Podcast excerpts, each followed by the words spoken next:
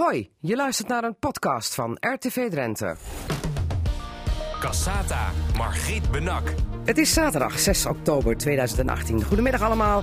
Dit is Cassata aflevering 1026. Over slimme manieren om Drenthe van het gas af te krijgen. En netwerkbeheerder Rendo en gemeente Assen die geven het goede voorbeeld. Hoe ziet een dementievriendelijk Drenthe eruit? En waarom longt Hogeveen nu ineens ook naar de regio Zwolle? Speciale tafelgast is vandaag FNV-vrouw Ina van Pikarts. Want zij staat op de barricade voor betere kansen voor vrouwen op de noordelijke arbeidsmarkt. Dat alles in Casata. Cassata, Margriet Benak. Ja, wat zijn nou slimme manieren om Drenthe van het aardgas af te krijgen? Want in 2030 gaat de Groningse gaskraan dicht en moeten 7 miljoen huizen in ons land anders verwarmd gaan worden. Nou, netwerkbeheerder Rendo uit Meppel en gemeente Assen die geven het goede voorbeeld. En wat dat dan is, dat horen we zo van Rendo-directeur Eddy Veenstra en de Assen-wethouder Gea Smit. Welkom alvast in Casata. Want zoals altijd gaan we eerst naar onze speciale tafelgast. En dat is vandaag FNV-bestuurder Ina van Pikarts. Die in de bres springt voor betere kansen voor vrouwen op de noordelijke arbeidsmarkt. Een hele mond vol. Maar uh, Ina van Pikarts, welkom.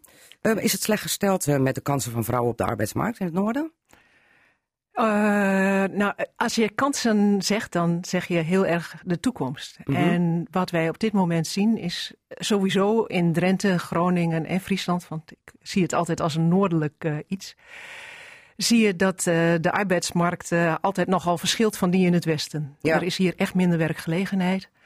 Uh, het is heel veel MKB-werkgelegenheid. Midden- kleinbedrijf. Midden- en kleinbedrijf, ja, midden- kleinbedrijf. En uh, er zijn heel veel banen uh, op dit moment voor mensen met ook MBO-opleidingen. Maar daar vallen juist de klappen. Als je gaat kijken naar automatisering, als je kijkt naar energie, technologie, zijn dat de plekken waar, nou ja, veranderingen gaan plaatsvinden door bijvoorbeeld uh, inzet van computer, uh, van robots, uh, van mm -hmm. kunstmatige intelligentie. Het gaat mij vooral om vrouwen, want jullie ja. zijn met een denktank van vrouwen aan de slag gegaan ja. en kwamen tot de conclusie dat er eigenlijk toch wel problemen zijn op de noordelijke arbeidsmarkt. Als ja, het gaat zeker. om kansen voor vrouwen. Nou ja, wat je ziet is dat vrouwen werken veel in kleine baantjes, flexibele baantjes ken, uh, waren veel vrouwen ook mee die uit ervaring kunnen spreken. Je ziet mensen met twee, drie baantjes om van rond te komen. En dat is, dat is één ding. De tweede is dat er wel veel projecten zijn die toekomstgericht zijn, maar dat is vaak toekomstgerichte vakken. Bijvoorbeeld als het gaat over duurzame energie, wordt er vooral geworven onder mannen en jongens die daarin geïnteresseerd zijn. Terwijl ik denk dat je in de toekomst iedereen uh, daarvoor zou moeten inzetten. Want ik ja. gun iedereen een goed bestaan. Dus een plek voor vrouwen, ook ja. in dat traject. En nou zijn jullie deze week naar de SER geweest, de Sociaal-Economische Raad in Den Haag. Waarom daarheen? Nou ja, we zijn naar de SER geweest en naar de Tweede Kamer geweest. Dus we hebben, de SER geeft advies. Ik heb zelf uh, acht jaar ook in de SER uh, Noord-Nederland gezeten. Maar die bestaat niet meer? Die bestaat niet meer, alleen nog voor Groningen. En uh, wat ik denk is dat je, als je plannen wil maken op dit moment, moet je goed naar de regio kijken. En goed kijken naar wat er gebeurt. En dan is het heel erg belangrijk om ook in Den Haag duidelijk te maken dat hier hartstikke goede initiatieven zijn en dat er ideeën zijn.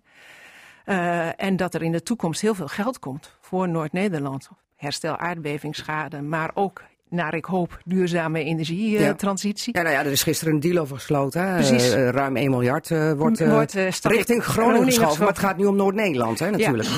Maar ik, ik denk, het gaat in ieder geval over Noord-Nederland. En mensen die in Drenthe wonen, werken soms in Groningen en andersom. -huh. En in die zin pleit ik heel erg voor de kansen voor Noord-Nederland. En ja. dit probleem kun je niet alleen oplossen. Daarom zijn we naar de SER in Den Haag gegaan. We hebben het idee dat we hebben eens geïnventariseerd uh, dat er op allerlei terreinen kansen liggen. De jongste die mee was, was 19. En dat was een meisje die op Noorderpoort zit, die doet engineering. Zij is één van de honderd mensen, één van enig meisje in een uh, groep van honderd mensen die een technische opleiding volgt. Nou, dat geeft ook heel erg goed aan wat het probleem is. En iemand anders, die, uh, de oudste was 75 en die heeft een heel deel van haar leven altijd met allerlei baantjes en dus nu nauwelijks pensioen, uh, soms in de bijstand uh, gewerkt. We zijn ook met werkgevers daar naartoe geweest, die in Noord-Nederland pleiten voor betere oplossingen en een beter personeelsbeleid. We hebben gekeken naar Uh, we zijn geweest met wetenschappers, we hebben een boek aangeboden Ja. over de noordelijke Maar arbeidsmarkt. kortom, jullie hebben allerlei zaken gebundeld nu. De Ja. krachten gebundeld als denktank, ook met vrouwen. Want jullie zijn dus met alleen vrouwen naar eh, de SER geweest. Eh, dan gaan we, en daar hebben jullie plannen op tafel gelegd. En wat die plannen zijn, gaan we zo meteen verder over praten. Want er leven talloze ideeën vanuit die denktank... Die gerealiseerd moeten worden, concreet in het noorden. Daar gaan we zo meteen verder over praten eh, met jou als eh, speciale tafelgast. Want ehm, we gaan het even over het eh, aardgasvrij wonen hebben. Want hoe moeten we in de toekomst met z'n allen gaan koken en stoken? En dat is ook weer van belang straks met engineering, hè, met vrouwen. Die misschien dan meer ook die opleiding moeten gaan doen. Want er zit wel toekomst in. Want de gaskraan die gaat dicht in eh, 2030 in Groningen. De bel van Slochteren noemen we dat dan ook wel eens. Dus moeten we hard aan de slag met andere energiebronnen. En eh, netwerkbeheerder Rendo in Meppel en de gemeente Assen... die zijn al hard op weg met slimme oplossingen. En Assen wordt daar trouwens flink bij geholpen door het Rijk. Want deze week werd bekend dat er even 4 miljoen euro loskomt. Minister Kasia Ollongren die kwam maandag even langs eh, voor een proef... voor een aardgasvrije wijk. Gea Smit, wethouder in Assen. Dat is wel even een leuk cadeau, 4 miljoen. Ja, dat was zeker een leuk cadeau. Ja. Dat was een eh, prachtige verrassing. Ja, wat gaan we Zo, doen met die eh, 4 miljoen Wij, eh, wij gaan de eh, aardgasvrije wijk eh, maken in de Larix. 450 woningen gaan we aardgasvrij maken de komende jaren. En daar helpt die 4 miljoen van het Rijk natuurlijk geweldig aan mee. Maar als we het hebben over die aardgasvrije wijken, dan praten we over de Larix. Maar wat voor soort woningen zijn dat? Want ik heb begrepen dat het vooral particuliere woningen zijn, hè? Het zijn voor het merendeel particuliere woningen. Er staan drie flats, waarvan één flat al inmiddels bijna aardgasvrij is. Dat is eh flat Dat is de de Ellen. Ellen. Ja. Eh, dan hebben we aan de Epe en de Eem eenzelfde soort flat, dus die gaan we ook aanpakken. En voor de rest is het bijna allemaal grondgebonden woningen van meestal particulieren ja. inderdaad. En die staan allemaal te trappelen van ongeduld om mee te doen? Of? Er zijn een aantal spreekuren geweest. We hebben een brief eerst rondgestuurd. We hebben de mensen allemaal geïnformeerd. En daarna hebben we ze geïnformeerd dat we de prijs eh, gekregen hebben eh, van het Rijk. De prijs, De eh, prijs. ja, het geld. Ja, het geld. Ja. En eh, eh, de mensen konden daarna op het spreekuur en er waren heel wisselende reacties. Ja. Er zijn mensen die zeggen: Ik ben 80, wat moet ik hier nog mee?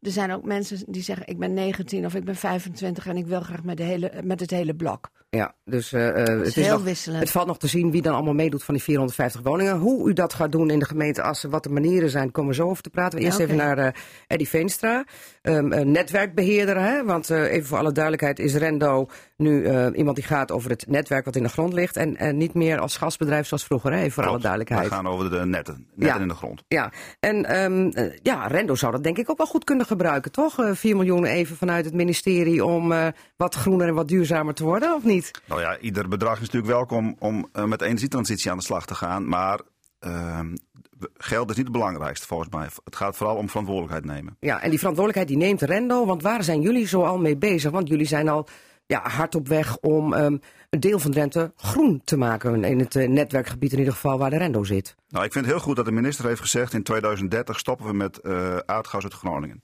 Dat betekent een stip aan de horizon.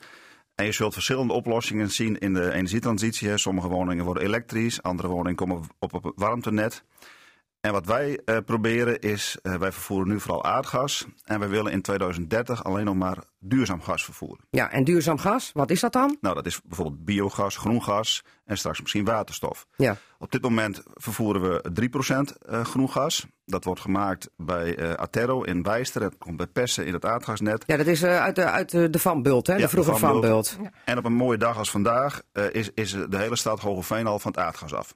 Leg uit. Nou, eh, er komt dus groen gas bij Pessen in ons net. En dat stroomt als het ware naar de stad Hogeveen. Ja, Dus mensen merken dat niet. Maar op vandaag eh, ja, gebruiken we groen gas in Hogeveen in plaats van aardgas. dus je zou kunnen zeggen dat op een mooie dag als vandaag, omdat er dan niet veel gestookt hoeft te Juist. worden, dat eh, leg ik dan maar even uit, Ja. dat, dan is Hoogveen vandaag de hele dag voorzien met dat groene gas Klopt. wat uit de Van Bult komt. Ja. En, en volgend jaar, eh we zijn ook met een installatie bezig in, in, in Koevoorde, een pa- particulier initiatief. Volgend jaar gaan we naar 9% groen gas. En wat is dat voor installatie, voor duidelijkheid in Koevoorde? Nou, Want daar zijn wat groot- slechte ervaringen met Ja, biogasinstallaties. er wordt nu een vergistingsinstallatie gebouwd. Daar hebben we contracten voor gesloten. Die, die komt, is volgend jaar klaar. En dan gaan we naar 9%. En dat betekent ook dat de stad Koevoorde volgend jaar een heel groot gedeelte van, van het jaar van het aardgas af is. Dus op zo'n mooie dag als vandaag zou Koevoorde dan volgend jaar ook lekker op groen ja. gas ehm, kunnen leven, Ja. zeg maar. En we zijn ook bezig met ontwikkelingen in Westerveld. En de gemeente De Wolden heeft vorige week aangegeven... we willen eigenlijk wel over een paar jaar helemaal naar groen gas.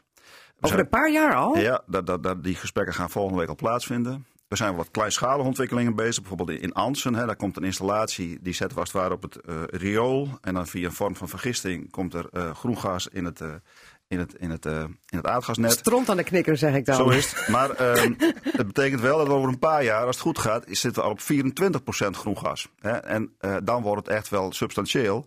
En als je dan ziet wat ontwikkelingen nu plaatsvinden met waterstof, hè, wat bijgemengd kan worden in ons net, denk ik dat dat streven, die ambitie om in 2030 alleen maar duurzaam gas te vervoeren, is gewoon heel reëel. Ja, maar uh, u heeft het dan over Ansen, u heeft het over Hogeveen, u heeft het over Koevoorde.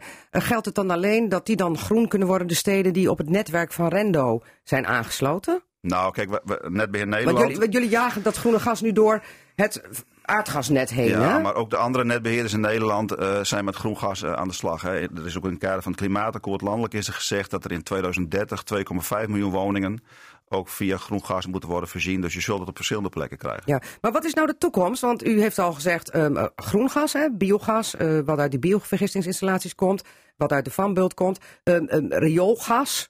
Is Ja. dat ook biogas? Ja, nou ja, die, die, dat is ook een vorm van vergisting. ja, ook van vorm van vergisting. En u had het ook over waterstof. Wat is de toekomst?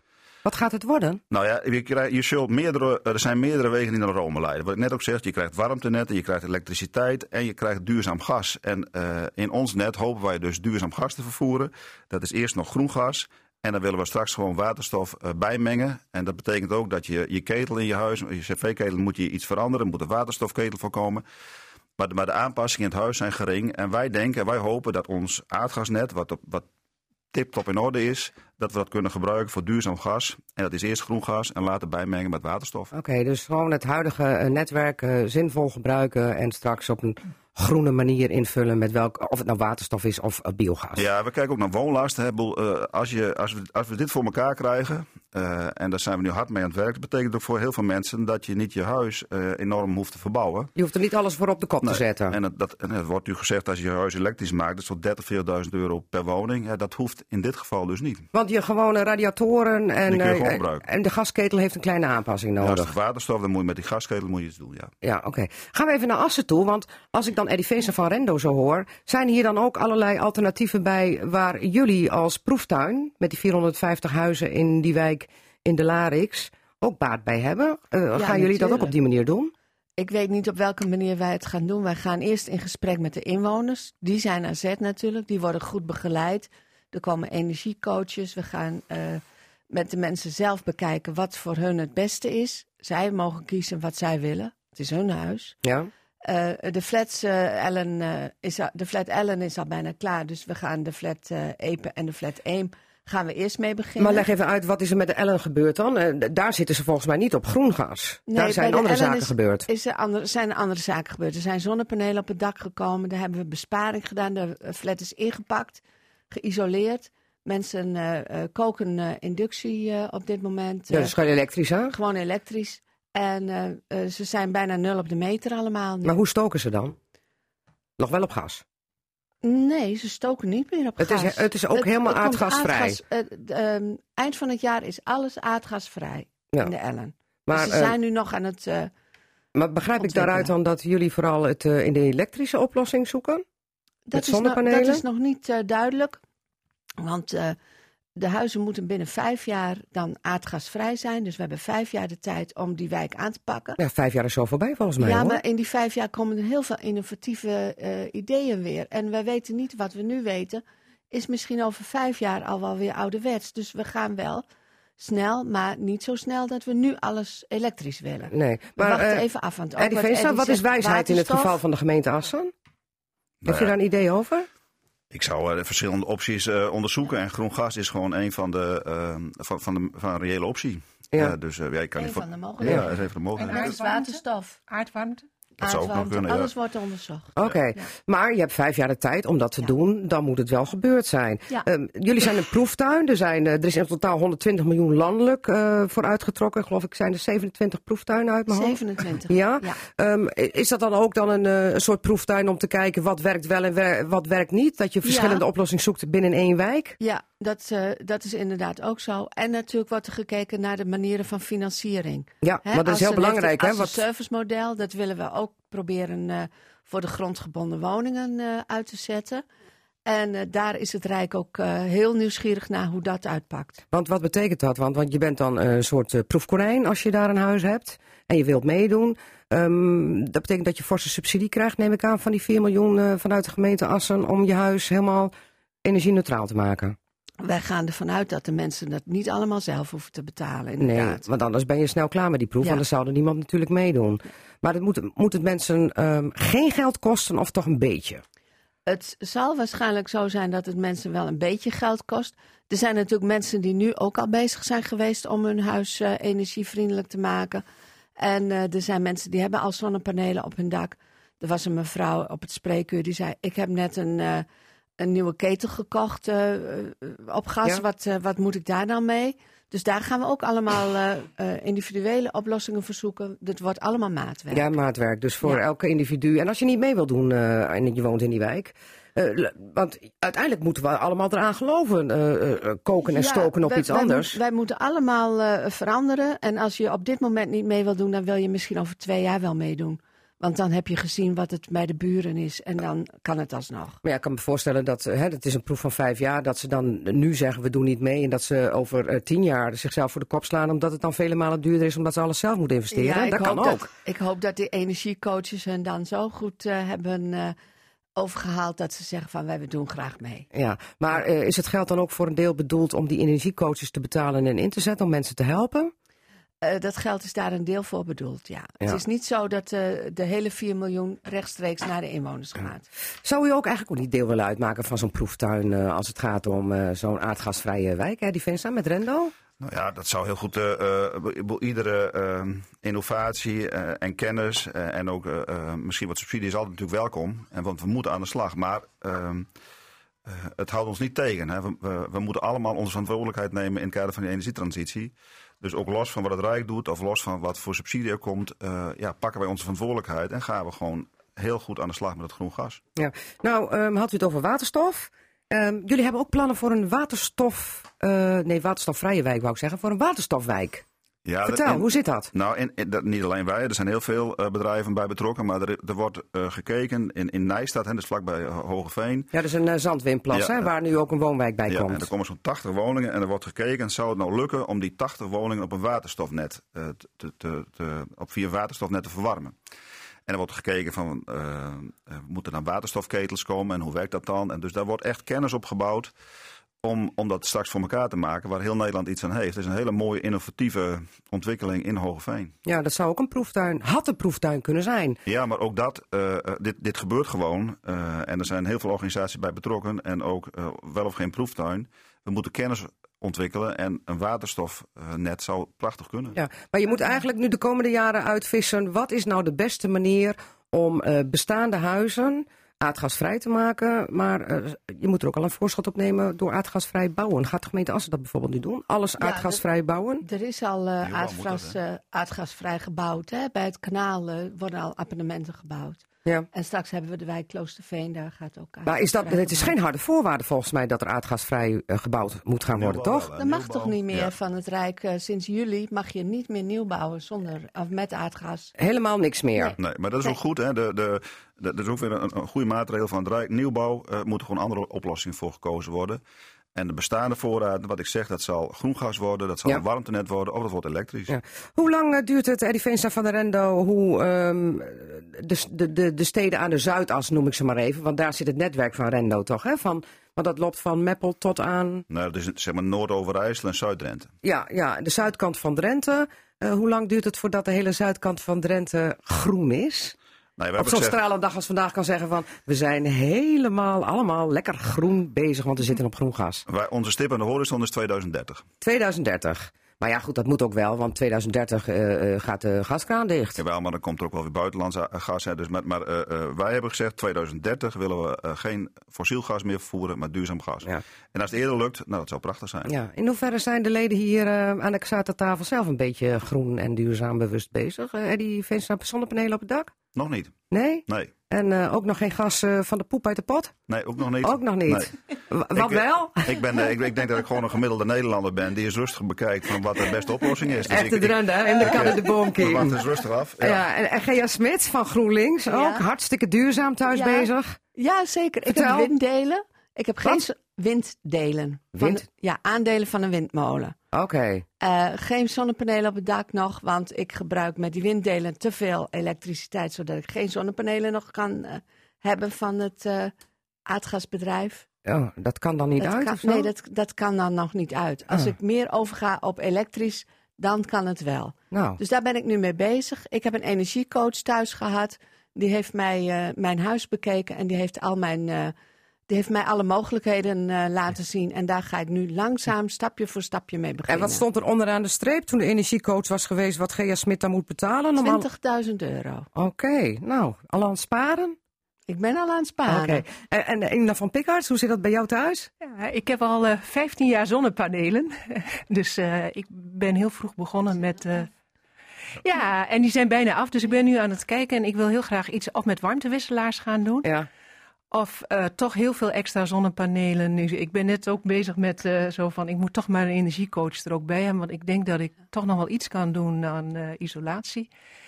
En ik eh, mag een nieuwe auto uitzoeken. Ik heb een leaseauto en ik heb gezegd ik wil elektrisch gaan rijden. Eh, dus ik ben nu, omdat ook die, eh, dat ik denk- echt denk dat eh is een goede combinatie. Nou, nog wachten op al die laadpalen eh, die er nog moeten komen. Ehm Eddie, Ve Eddie Veenstra en Gea Smit, eh, dank voor jullie komst. En we gaan afwachten eh, hoe groen het wordt en of er dan ook een geurtje aan zit. Dank jullie wel voor de komst naar Casata. Cassata.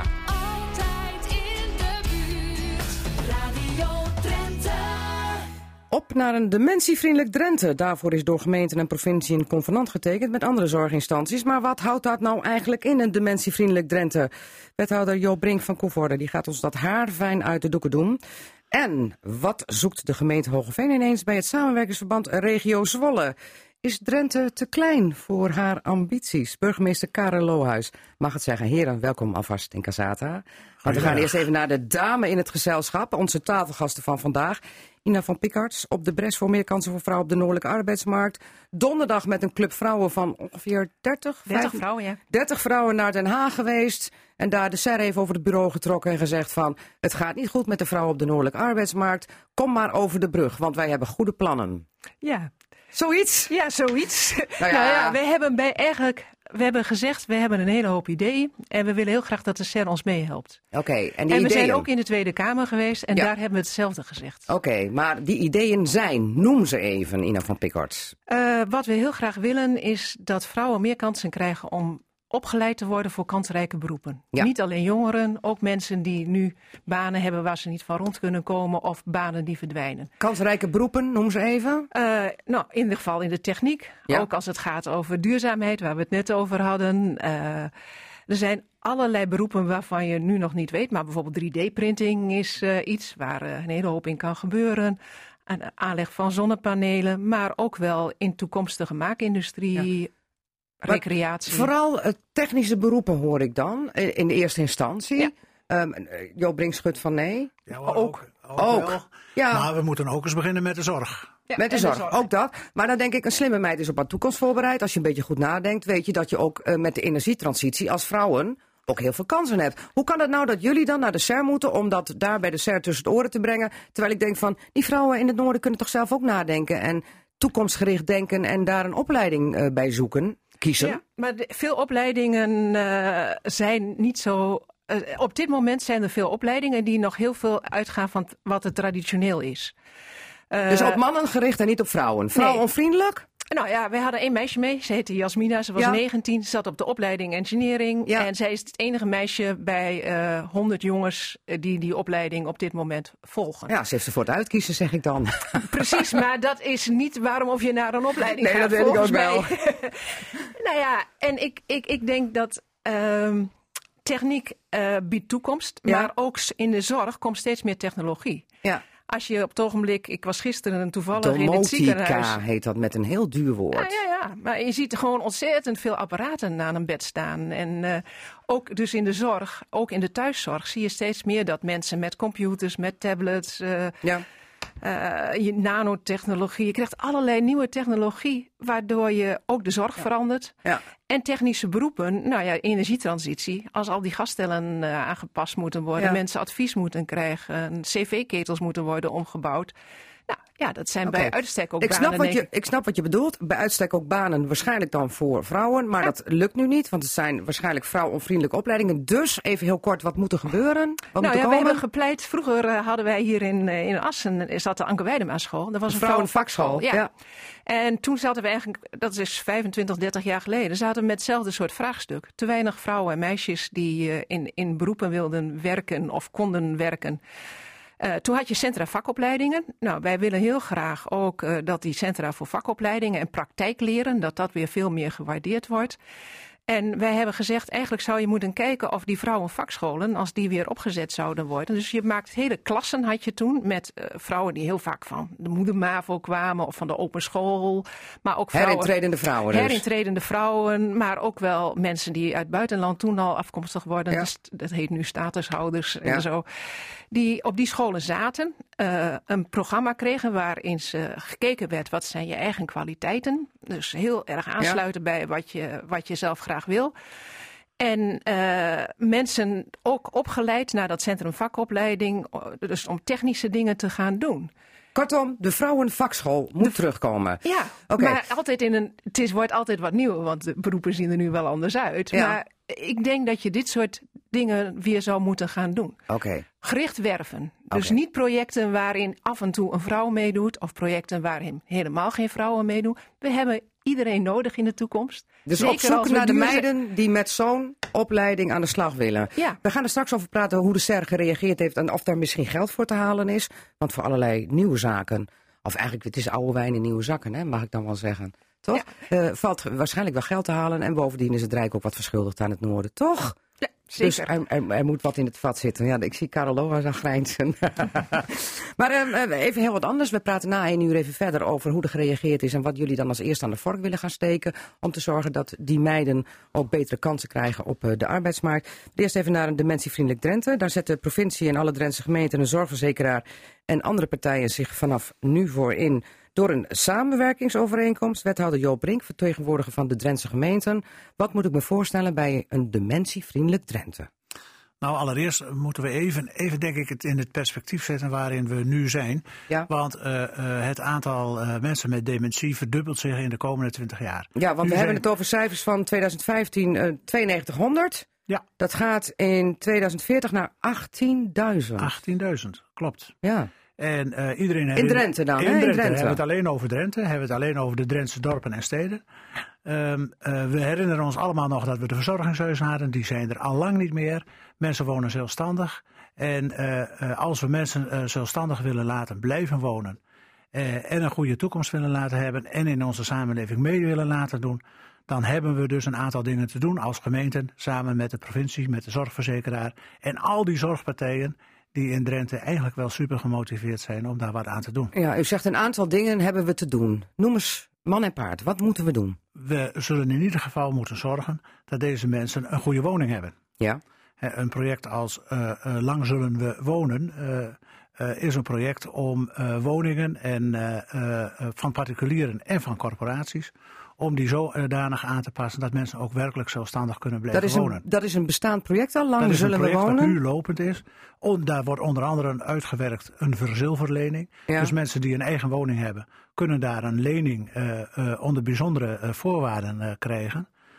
om hun woning zodanig aan te passen dat ze lang zelfstandig kunnen Ja, blijven maar hoe doe je dat dan met dementie? Want ik kan me voorstellen als iemand uiteindelijk eh, ehm, gebreken lichamelijk heeft, hè, rolstoelvriendelijk, drempelvrij, alles gelijkvloers, kan ik me iets bij voorstellen. Maar hoe doe je dat bij dementie? Waarbij Nou. soms agressiviteit aan de orde is. Hoe ga je dat dan doen? Nou, de, eh, agressiviteit is één ding. En Ja. dat is eh, eh, bij lange elke vorm van dementie niet het geval. Gelukkig niet. Gelukkig niet. Wat je met domotica zou kunnen doen. Dat is die technische Dat snufjes, is die technische snufjes, is bijvoorbeeld het toezicht regelen. Mhm. Eh, het direct contact met de familieleden kunnen regelen. Ja. Ehm, ik Via ken, soort ik ken, webcam. voorbe- ik ken voorbeelden waar de webcam eh, dagelijks het contact met de zoon even organiseert via het televisiescherm. En de rust is teruggekeerd in de thuissituatie. Hè, want er is heel vaak sprake van onrust. Ja. Ik ken de voorbeelden waarin de koelkast de voorraad bijhoudt, waarin de voorraadkast bijgehouden wordt. En het eh, boodschappenlijstje eigenlijk zo uit de computer rolt. Ja, ja. Eh, waardoor er eigenlijk altijd voldoende eten in huis is. En waardoor mensen geen, eh, geen eten wat over datum is opeten, bijvoorbeeld. Dus, eh, de- er, is, er zijn heel veel mogelijkheden die ook erg vriendelijk zijn voor de persoon zelf. Ja. Maar zorgt Dementievriendelijk Drenthe daar dan voor dat dat ook gefinancierd kan worden? Dat er, We- want we er moet wel boter bij de vis dan. Wat we in ieder geval willen is dat we de ontwikkeling kunnen stimuleren met Ja. elkaar. Want wat we heel erg nodig hebben zijn al die mensen en al die organisaties die daar vreselijk veel verstand van hebben. Ja. Maar wat we nog veel meer nodig hebben is dat mensen die zich in de openbare ruimte begeven, dat er ook een stukje begrip is van de omgeving voor degene die soms loopt te zoeken. Dat die even de arm in de arm genomen wordt en even de weg gewezen Ja, wordt. ja, dat mensen herkennen Maar- maar dat iemand de weg kwijt is. En waarschijnlijk omdat die persoon in de war is door dementie Ja. de weg niet meer weet. Ja, maar ook eh, als je in de winkel bent, dan zouden we de winkelpersoneel op kunnen leiden om met Hm. mensen met dementie om te gaan. Hoe ga je dat dan doen? Komt er een publiekscampagne? Er komt een publiekscampagne, daar zijn we al mee gestart. Meppel Ja? is de eerste gemeente die de infostand in het gemeentehuis heeft staan. Ja, infostand in het gemeentehuis. Wie komt er nou in het gemeentehuis? Daar komen heel veel mensen. Kom jij er Echt waar? Ja, er komen heel veel mensen in Ja, ik kom ambtshalve in het gemeentehuis omdat ik naar de raadsvergadering moet voor een verslag. Maar voor de rest kom ik één keer in de zoveel jaar om een paspoort te Vergis je verlengen. niet, er zijn heel veel Alzheimer-cafés die ontzettend veel goed werk doen. We hebben vorig jaar in Koevoorden de Memory Tour gehad. Waarin we door de hele gemeente eh, geweest zijn met een fantastische tour om mensen bewust te maken van dementie. Maar ik onderbrak u, want ik zei van, hè, wat doet de gemeente Meppel dan? Ja, in het gemeentehuis. Maar verder, ik neem aan dat de publiekscampagne iets breder is dan alleen een stand in het gemeentehuis. Die is zeker iets beter en die gaan we ook oppakken met alle partners die meedoen. Hè, dus eh, eh, ook eh, de verpleeghuizen, de verzorgingshuizen, maar vooral ook de huisartsen, die heel veel te maken hebben met dementie, Mhm. die helpen mee om eh, de samenleving een stuk bewuster te maken van hoe je om zou moeten gaan met dementie. Ja. En want eh Albert Heijn heeft een keurige eh, thuisbezorgservice. Ja. Maar die thuisbezorgservice zou bijvoorbeeld ook een stukje mee kunnen helpen om degene die met dementie in de winkel komt, om die een stukje te helpen in die winkel. In plaats van thuis te bezorgen. Dus we zouden kunnen betalen voor het thuisbezorgen, maar we zouden ook een kleine bijdrage kunnen leveren aan eh, Albert Heijn om mee te helpen winkelen. Dus iemand die ehm, ehm, nou, niet helemaal goed de weg weet, dat die wordt begeleid zodra die binnen is. Maar dan moet je toch weten of iemand met dementie eh, aan het winkelen is. Nou, dus da- dat vraagt dus ook een samenwerking. Herkenning. Dat vraagt een samenwerking tussen eh vrijwillig werk, dat vraagt een samenwerking tussen professionals en dat vraagt een samenwerking tussen specialisten op dit gebied. Ehm, stel, je, hebt, je bent partner van iemand met dementie. Of je vader of moeder is dement. Of opa en oma. Wat merk je dan van dit project, Dementievriendelijk Drenthe? Ja. Op dit moment eh, eh, zijn twaalf eh Drentse gemeenten Ja? super gemotiveerd om mantelzorgers te ondersteunen. Ja. Dat doen we al en dat gaan we nog een stuk intensiever doen. En er zit hem ook vooral in. Vooral als het gaat om op het vlak van dementie, om dat intensiever te doen? Jazeker, op dementie, maar sowieso als mantelzorger. Maar dat zit hem ook vooral in de emancipatie van die mantelzorger. Die moet durven vragen. Ja. Want ons grootste probleem, tenminste zo merk ik het in Koevoorden, is dat we enorm veel mogelijkheden hebben om de mensen te ondersteunen. Maar dat mantelzorgers het heel moeilijk vinden om eh, te vragen om hulp. Wat Want- gek, want heel veel gemeenten zeggen van... eh, de mantelzorgers komen nou bij ons en vragen ons allerlei eh, eh, steun. Eh, het wordt, we worden overvraagd. En bij jullie weten jullie het niet, bij, bij Nou, ik, ik, ik geloof niet dat twaalf Drentse gemeentes overvraagd worden. Dat signaal heb ik in ieder geval niet van mijn collega's. Eh, het signaal heb ik wel dat. eh, eh, Ja, als het gaat om financiële de- steun, hè, de- voor hulp. Ja, financiële. Kijk, fina- financiën volgt. voor een goed plan is altijd geld. Ja. Dat zal, collega, dat zal Karel echt kunnen bevestigen. En dat geldt ook voor dit. Waar we echt wat te doen hebben is. Hoe krijgen we nou die mantelzorgers zover?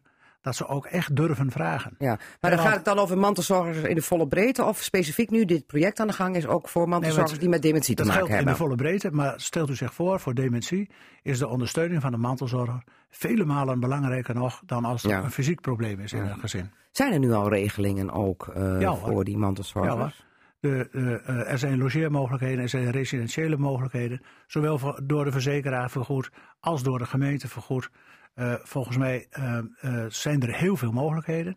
En als er nieuwe mogelijkheden moeten komen, dan is ook dit project ervoor om die samen te ontwikkelen. Ja. Eh, Dementievriendelijk Drenthe is een handtekening gezet onder de convenant door allerlei partners.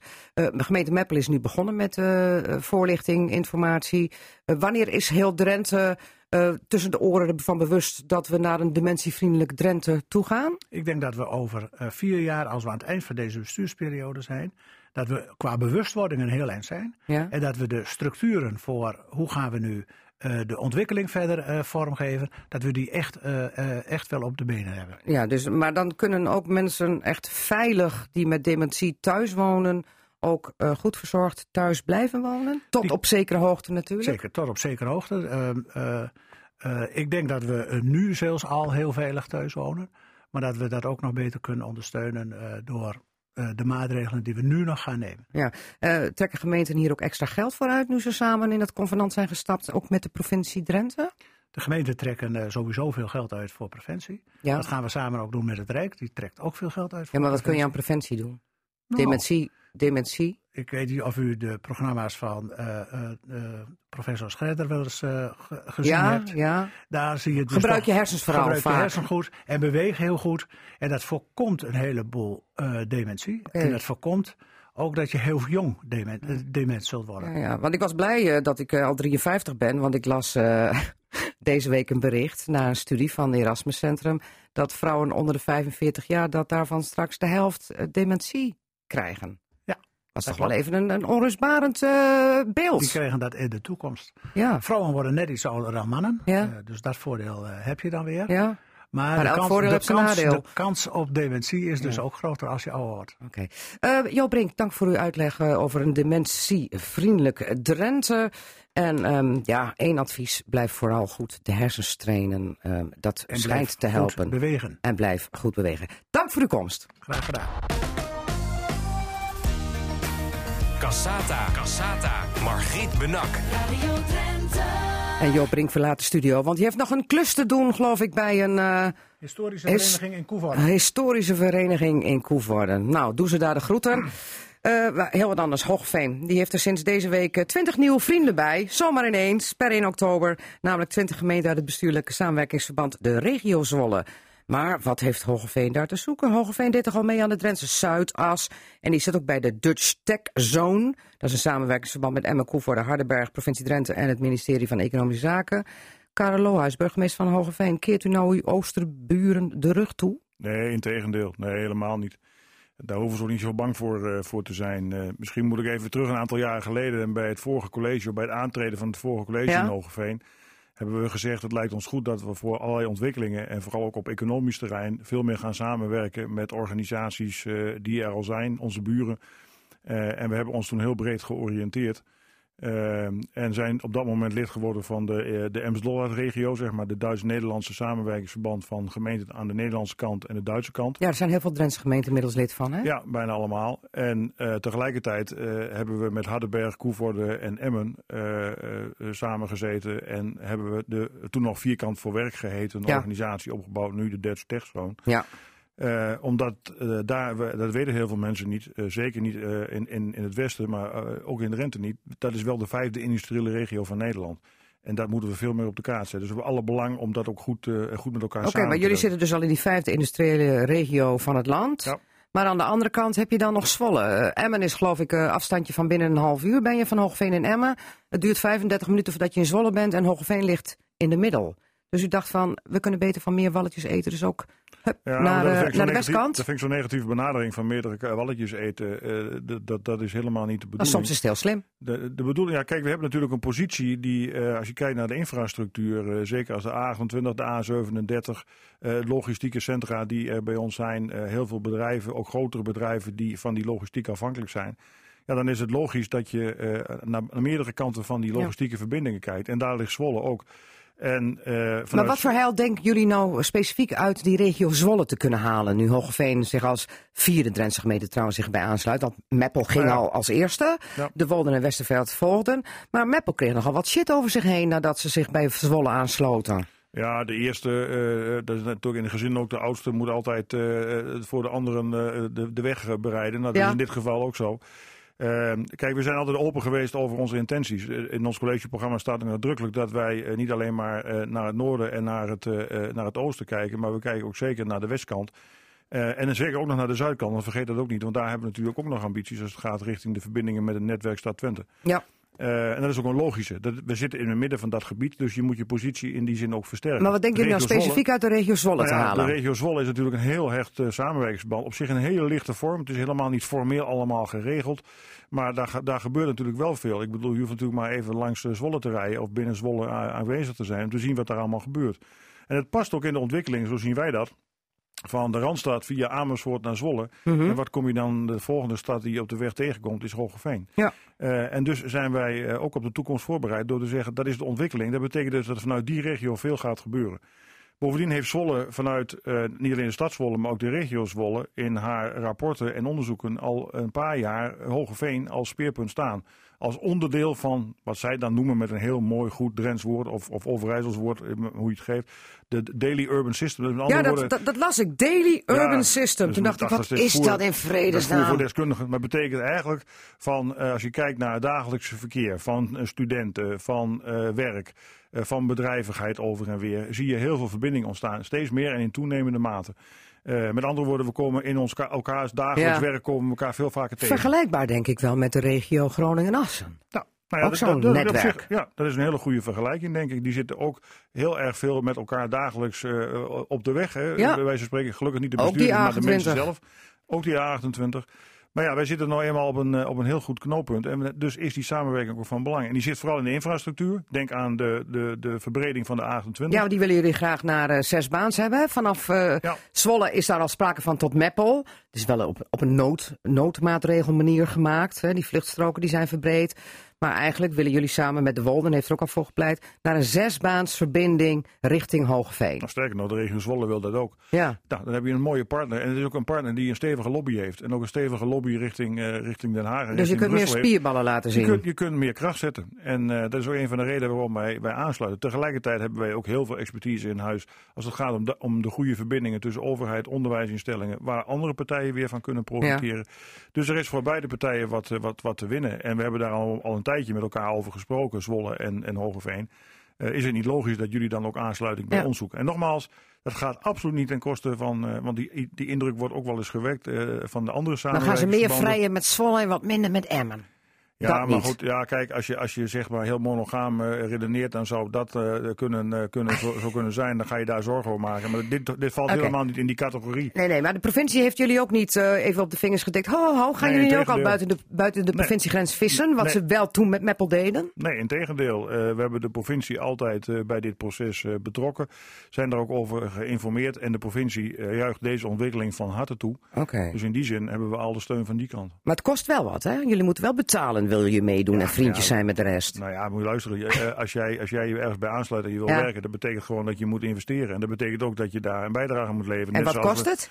Eh, dat kost eh, nu nog 3 euro per inwoner. Dat zal 150.000 euro op jaarbasis zijn. En dat kan nog in de toekomst met andere plannen stijgen. Maar goed, dat moeten we dan op dat moment Maar zien. de kosten gaan voor de baten uit. In dit geval altijd. Ja. Wat is het eerste wat jullie gaan verzilveren als regio Ja, Zwolle? Dat zijn altijd de standaardvragen die journalisten eh en stellen. bedankt. Ja, en, de- en dat is dan altijd, want jullie weten altijd als die, die Wat willen komt, jullie als eerste verzilveren? Die zes baans? en ja, dat is een hele Ja. belangrijke. Oké. Dat is een hele belangrijke. Die moeten wel komen. Het is gewoon een belangrijke vraag om te horen van eh, wat levert het op? Ja, maar weet je, dat wordt meteen gezegd hoeveel banen. En, en dan moet je altijd achter de komma gaan rekenen. En Nee, dat vroeg ik helemaal niet. Deze, nee, maar ik interpreteer even. Oké. Als dat niet de bedoeling was, is dat mooi, maar ik interpreteer even. Ja. Maar het is, het, het, het is van belang dat, dat, dat, je, dat je erbij bent. En, en dat je van elkaar kennis profiteert. Dat is niet altijd in geld uit te drukken. Even heel kort tot slot. Het is niet zo dat Zwolle straks bedrijven voor jullie neus wegpikt, hè? Nee, dat, dat, gaat, dat gaat ook niet zo snel gebeuren, denk ik. Ja, bovendien, als, als, als bedrijven vanuit Hogeveen naar Zwolle verhuizen... eh, en ze doen dat vanuit de goede reden... ja, dat is dat dan niet bedrijven. Ik bedoel, eh, dat, dat, moet, dat moet niet de punt van orde zijn. Karel Lohuis springt dan niet op de 28 en zegt: Ho, stop hier en niet Nee, verder. Goed. nee, eh, nee, die afstand is, is, is kort genoeg om daar ook te gaan werken. Ja, en andersom ook. Karel Lohuis van Hoggeveen, veel plezier met Zwolle. Gaat We gaan het volgen. Altijd in de buurt. Cassata. En daarvoor gingen ze met de bus naar de SER, de Sociaal-Economische Raad in Den Haag. Want in het noorden hebben we die niet meer. En die vrouwen hebben daar eens even wat plannen op tafel gelegd. Daar kwam onder meer uit voort, Ina van Pickard, ik vat het maar even samen. Een vrouwenvakschool zoals vroeger moet er weer komen. Maar de naam is anders geworden, hè? Ja, wij zeggen, we spreken nu van coöperatieve vakscholen. En Ja. ook omdat we heel graag willen samenwerken en aansluiten bij regionale initiatieven. Zowel op het terrein van energie zie je dat er bijvoorbeeld regionale coöperaties ontstaan, dat er regionale initiatieven zijn.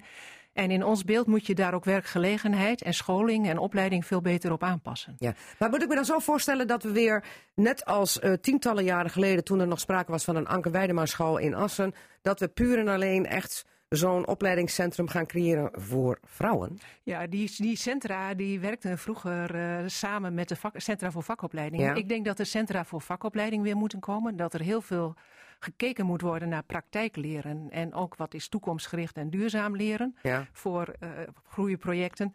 En als je echt wil dat er een grotere deelname komt van vrouwen en meisjes als het gaat om omscholing of nieuwe keuzes, Ja. dan moet je echt iets meer doen dan alleen zeggen projecten zijn open voor vrouwen en jammer het is weer niet gelukt. Trek die beiden aan de haren erbij. Nou ja, de, vroegere vrouwenvakscholen waren enorm succesvol. Binnen eh, drie jaar tijd was er 25% van toen alle technische opleidingen zaten vrouwen en meisjes op.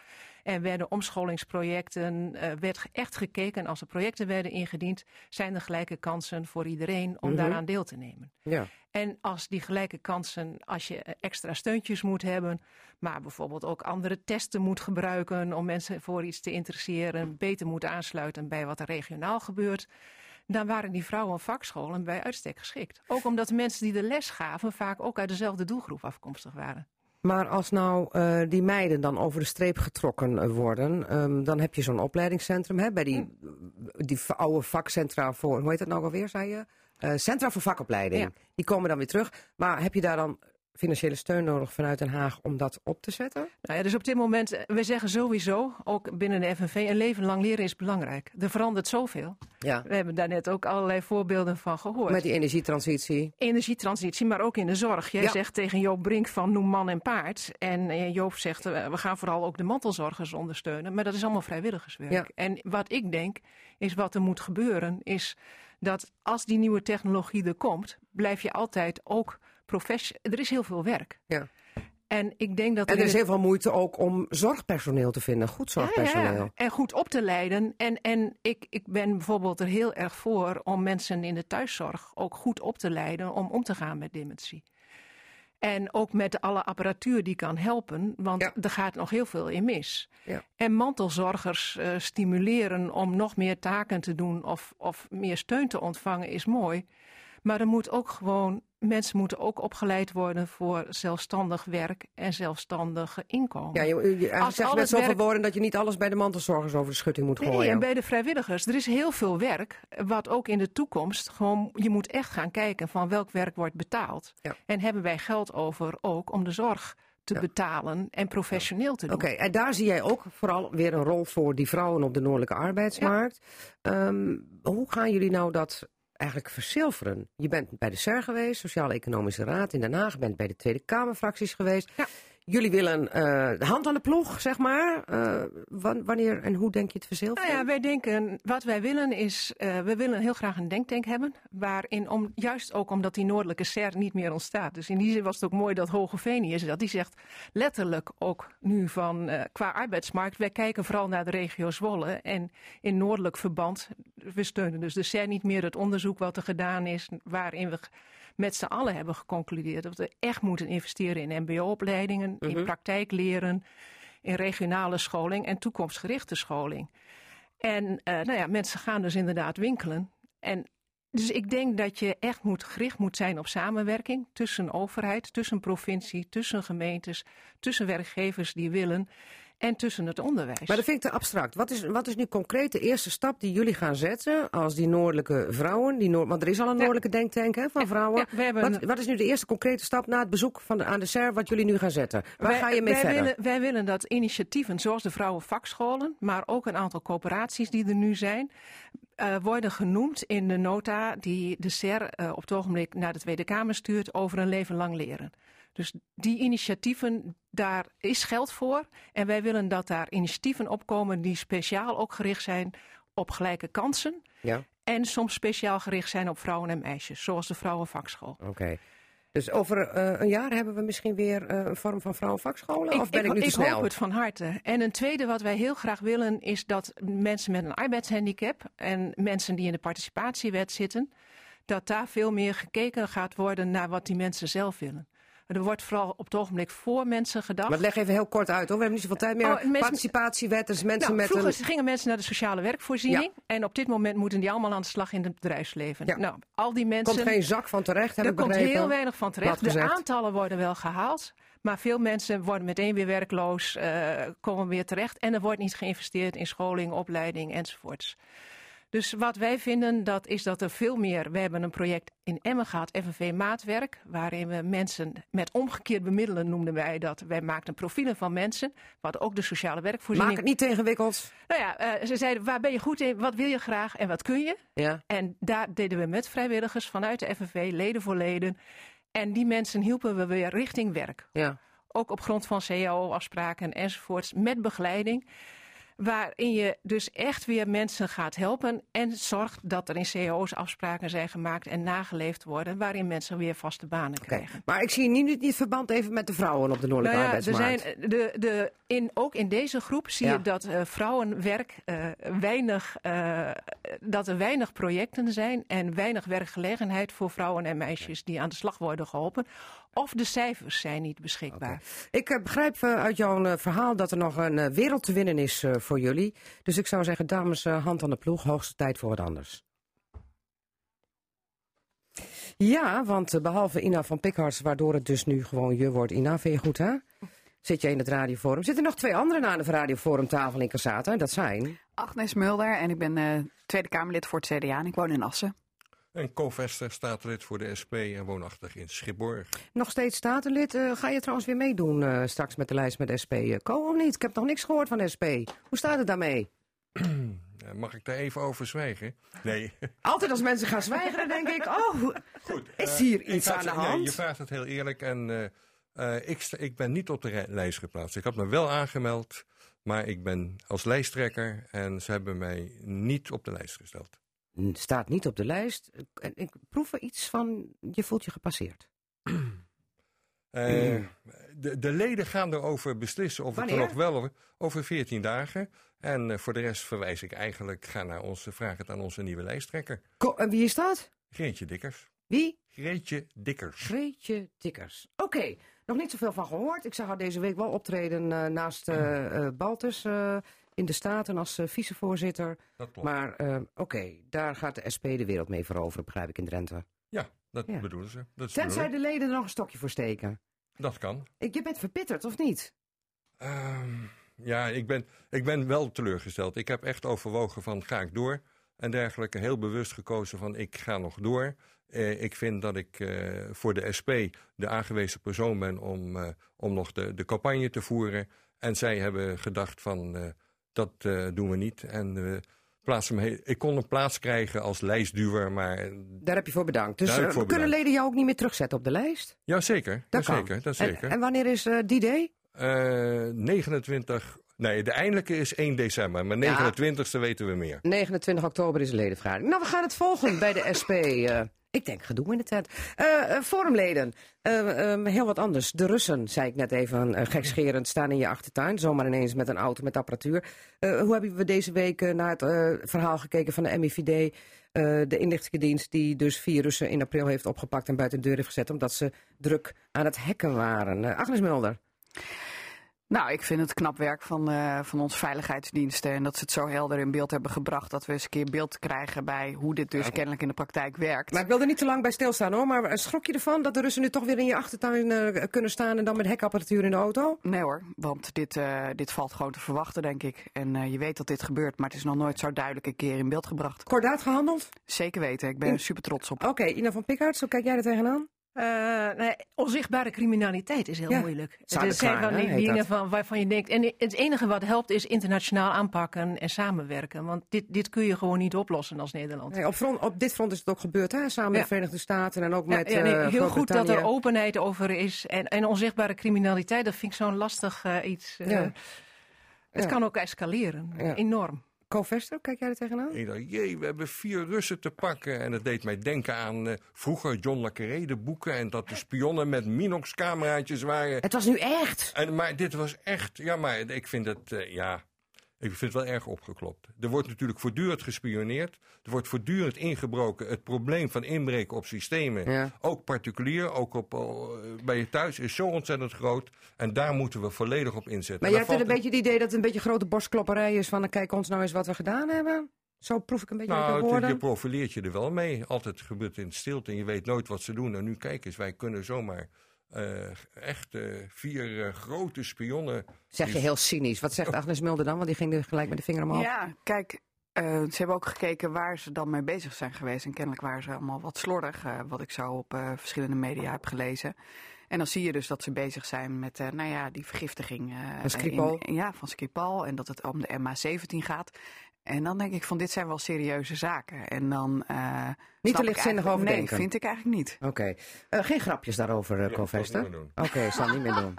Eh, je begrijpt wel wat ik bedoel, hè, Ko? Natuurlijk begrijp ik wat ik bedoel. hij gaat ook niet gelijk slaan, hoor. Dus, eh, even heel wat anders. Nee, maar zo ken ik hem ook niet, hoor. Wildlands Adventure Zoo. Eh, dames en heren, hoe lang zal het park nog zo heten? Want het wordt steeds beroerder. Eh, De gemeente Emmen heeft deze week bekendgemaakt dat het risicoprofiel, met een duur woord, naar 30% is verheven. Dat was 10%. En dan hebben we het over geld wat de gemeente Emmen terug zal moeten krijgen eh, als lening. Wat is eh, uitgezet bij Wildlands. 59 miljoen gaat het in totaal, met ook nog geld van de provincie erbij. Maar de provincie heeft het niet uitstaan bij Wildlands, maar bij de gemeente Emmen. K- geschrokken van eh, toch wel het verhoging van het risicoprofiel, Covester? Ja, want we vergeten ook nog de schuld die ze aan de waterleidingsmaatschappij hebben. Ja, daar wil ik het nou niet over hebben, Nee, maar, geschrokken van het nieuws. erbij. Ja, oké. Nou, ik, ik, ik schrok, het was natuurlijk al min of meer aangekondigd. Ja. En dergelijke, het is te verwachten en het is heel triest Maar eerst is. wilde de gemeente Emmen dat eerder dit jaar niet doen, omdat het een slecht teken naar buiten zou zijn als je het risicoprofiel zou verhogen. Nu gebeurt het dan toch. Dan denk je van donders, de rapen zijn gaar daar. Ja. Ja? ik denk dat het vrij ernstig is. Ja.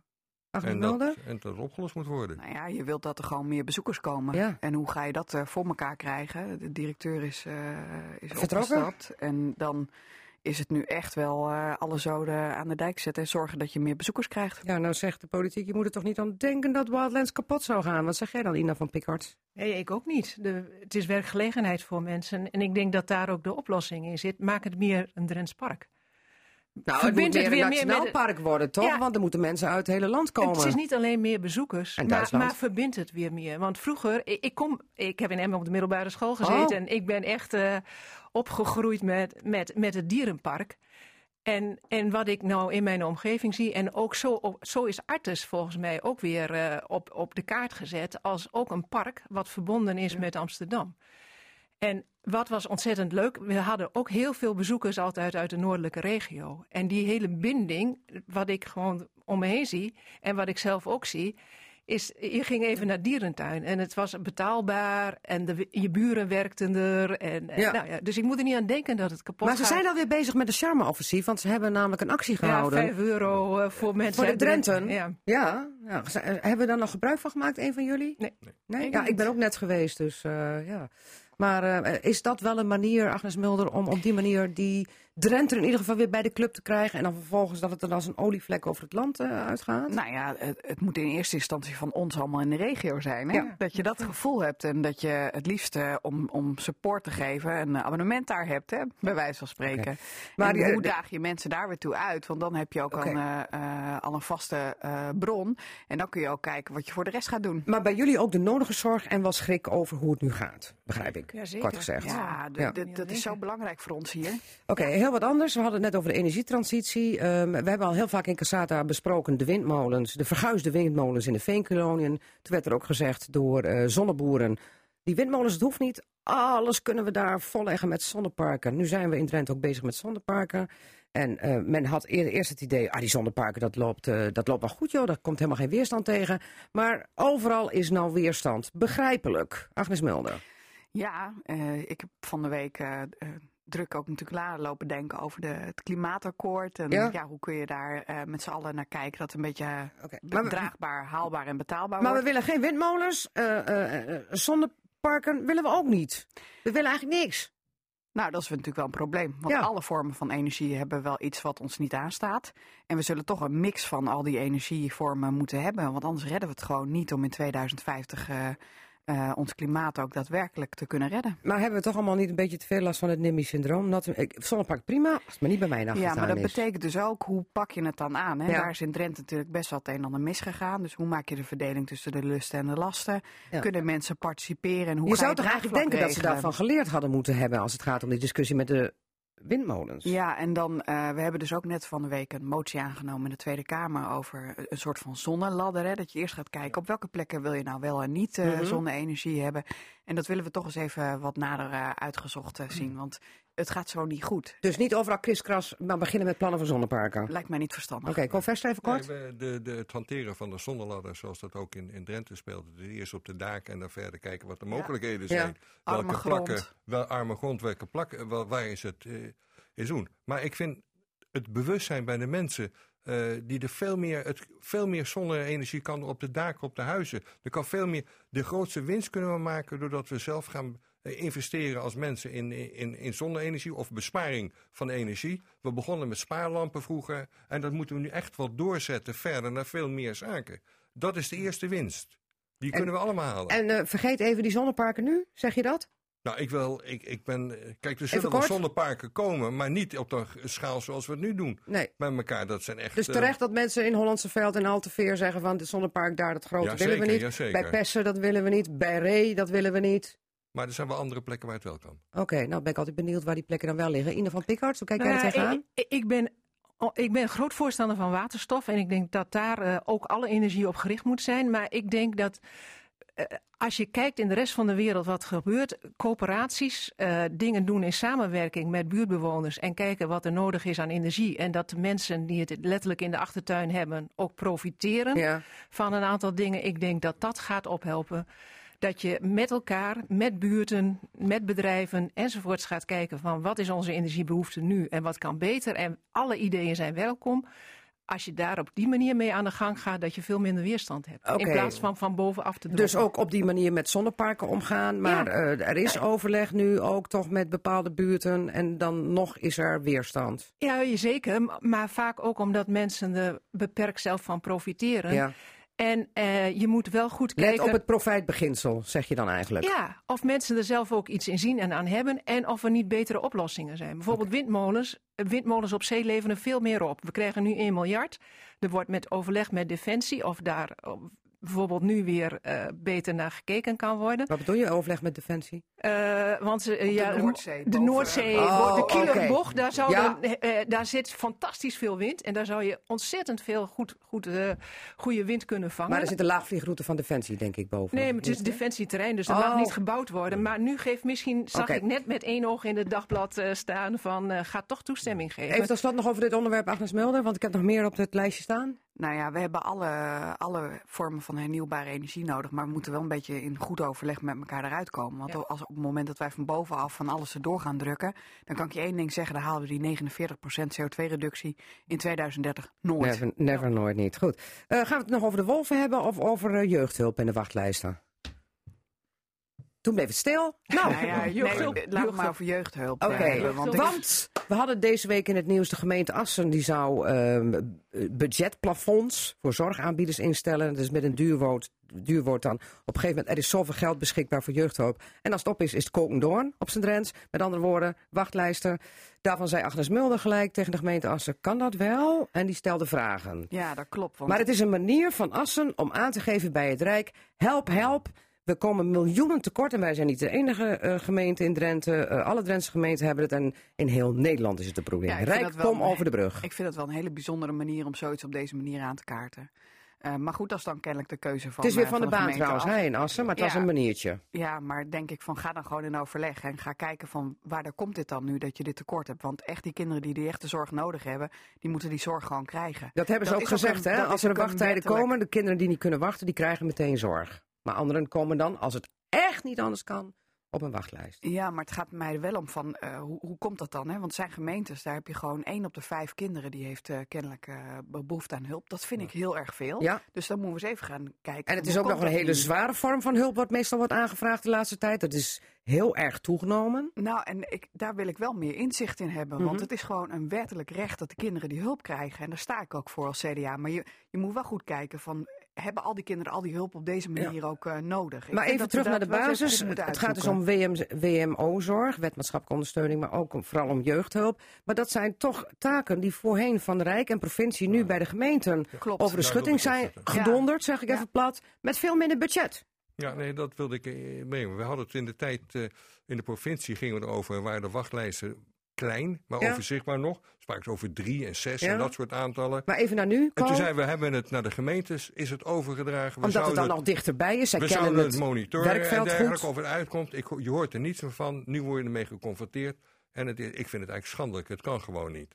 En waar ik veel belangrijker vind, is wat je weinig hoort. eh, het is niet een kwestie van alleen maar geld. Maar ook hoe kunnen we aan de voorkant voorkomen. Maar daar heeft de want daar winnen we veel meer op. Daar heeft de gemeente Assen ook echt op ingezet. En andere gemeenten ook. We gaan meer aan de preventiezijde eh, meer doen om te voorkomen. Om op zo'n manier wat te besparen. Maar dan komen ze ook misschien niet verder dan 1, 2 miljoen. Hoe kijk jij eh, daarna, Ina van Pickard? Ja, Ik vind ontzettend doorgeschoten ce- decentralisatie. Je ziet op alle terreinen op dit moment dat gemeentes de, de rotzooi moeten oplossen van een bezuiniging die er is op hele kwetsbare mensen.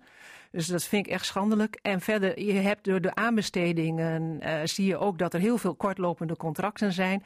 Waardoor heel veel, dus, eh, dus ah, er moeten allemaal contracten worden afgesloten per gemeente met aanbieders van jeugdzorg. eh, bijvoorbeeld, of met de WMO. Een hoop administratieve rompslomp Slomp. volgens mij. Ja, maar ook voor de mensen die erin werken. Weinig continuïteit. Het gaat op wie het goedkoopste is. Ja. En niet over de kwaliteit. En het gaat ook niet meer over samenwerken. En ik denk dat preventie, dat ben ik hartstikke met jullie eens. Die praktijkondersteuners, jeugd bij huisartsen en zo, dat, die doen ontzettend goed werk. Die worden nou zo'n beetje in Drenthe, overal stapt iedereen eh, daarop over. Hè? Praktijkassistenten om te voorkomen eh, aan de voorkant dat Maar dan heel snel doorverwezen wat worden. Agnes ook zo'n beetje, maar ik vind het zo belangrijk te weten waarom lopen die aantallen zo op? Ja, waarom dat zijn ook zoveel? bijzonder. Dat Dat is vind ik zo heel bijzonder. 1 op de 5. Eén op de vijf, dat is schrikbarend hoor. Hoe- Ja, en voor- komt dat voor vandaan? jeugdhulp. Wat is er in de Ja. maatschappij aan de hand? Nou, ik, en, en dat wil ik wel boven tafel hebben. En daarom heb ik ook samen met René, eh, mijn collega, die vragen gesteld. René Peters, hè? René Peters, ja, die komt uit Os. Is ook echt een bevlogen man natuurlijk.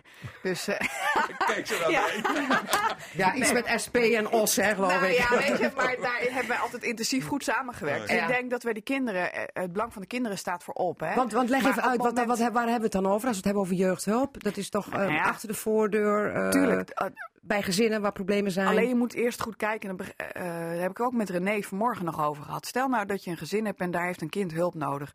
Maar het gezin leidt eigenlijk onder schuldhulp. eh, En die heeft eigenlijk schuldhulp nodig. Dan kun je wel een traject zetten op, eh, op een kind. Maar dan moet je heel, naar het hele gezin kijken. Ja. Nou, dat is wat we moeten doen. Dan moet je naar de schuldhulpverlening en niet naar de En, jeugdhulpverlening. kan- en, en dat zijn de vragen die dan op tafel horen te komen. En waar we inzicht in moeten maar jij hebben. hebt de Kamervraag over gesteld. Ja, eh, absoluut, want ik eh, maak mij zorgen Een week over geleden, hoe lang eh, duurt het voordat het antwoord komt? Even Afgelopen kort. vrijdagavond heb ik dat gedaan. Vorige week vrijdagavond. En dat duurt gemiddeld zes weken voordat we antwoord krijgen. Nee, god, wat duurt dat lang. Maar de afgelopen eh, eh, jaren vertelde René mij ook, was er best wel veel geld ook over bij de gemeentes. Dus het is eigenlijk heel raar dat dit nu gebeurt. En dat Oké. moeten we wel boven tafel krijgen. Goed, eh, een we, dat, zelfs. we, we hebben geen tijd meer. Ina, ja, heel kort. Eh, vroeger had je ook een regiefunctie van de provincie op dit moment. En op dit moment moeten de gemeentes het maar uitzoeken. Dus, eh, en dat vind jij En dat- niet correct. dat zal wel helpen. Forumleden, dit was Casata voor vandaag. Ik ga jullie bedanken. Confessor, Agnes Mulder, Ina van Pikarts. En volgende week eh, staat hier Marjan Koekoek. Tot dan. Mooi weer.